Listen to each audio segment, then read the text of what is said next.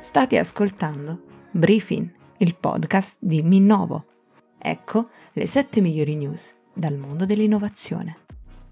5G on planes. Ebbene sì, il 5G arriva sugli aerei di linea. I passeggeri a bordo dei voli nell'Unione Europea potranno infatti utilizzare i propri telefoni cellulari al massimo della loro capacità e funzionalità, proprio come una rete mobile 5G terrestre.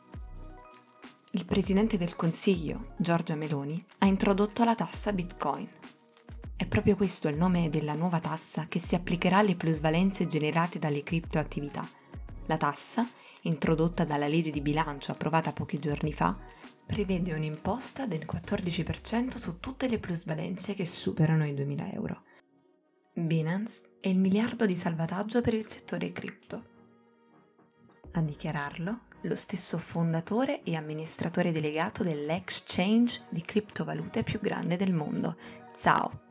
Ha affermato che l'idea è quella di creare un fondo che avrà una gestione libera e decentralizzata, un deposito totalmente trasparente e visibile pubblicamente sulla blockchain.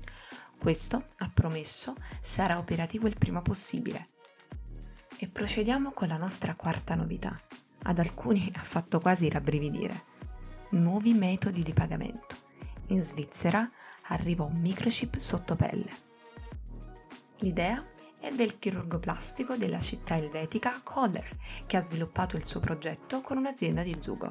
Il microchip, dalle dimensioni di un chicco di riso, costa con implementazioni circa 500 franchi, siamo più o meno sui nostri 800 euro, e può sostituire una vera e propria carta di credito.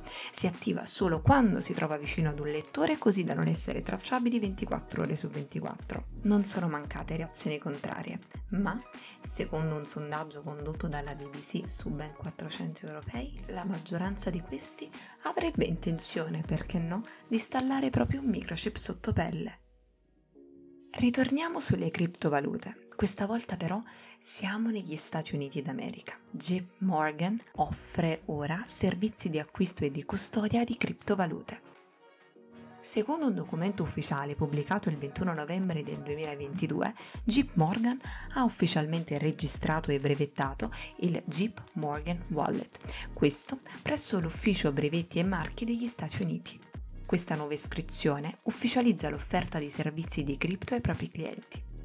Di tutt'altro avviso è stato lo stesso amministratore delegato di JP Morgan, James Dimon, che ha ritenuto che le criptovalute poi non siano un buon investimento. Nonostante ciò, la banca statunitense ha continuato e continua a procedere spedita verso questo nuovo mondo. Udite udite, Twitter si colora di blu, oro e grigio arrivano le spunte di diverso colore. Dopo le polemiche sulla questione del pagamento della spunta blu accessibile a tutti, adesso Twitter ritraccia la linea. A dichiararlo è lo stesso proprietario del social network Elon Musk, che ha preannunciato l'arrivo di tre gradi di verifica. Spunte oro per le aziende, spunte grigie per i governi e le spunte blu per tutti, anche per i non famosi. A tal riguardo, inoltre, Musk ha dichiarato che, dato il moltiplicarsi di account falsi, tutti saranno verificati manualmente prima dell'attivazione della spunta sul loro profilo. Doloroso ma necessario, ha commentato in un tweet pochi giorni fa. A chiudere il nostro primo briefing è una notizia dallo sfondo italiano. Ebbene sì, sono proprio due i nuovi astronauti scelti dall'ESA e sono due italiani.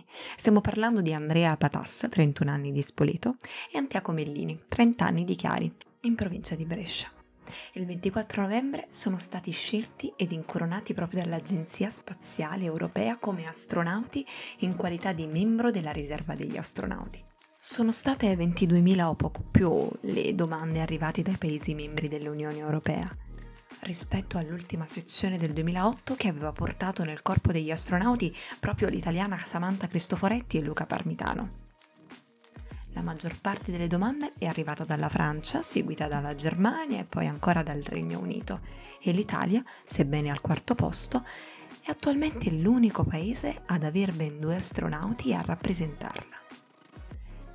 Io sono Maria Pia e questo è Briefing, il podcast di Minnovo. Ed ogni settimana ci ritroveremo proprio qui a parlare, chiacchierare e discutere delle ultime novità tecnologiche ed informatiche che ci riguardano e che magari possono aiutarci nella nostra quotidianità.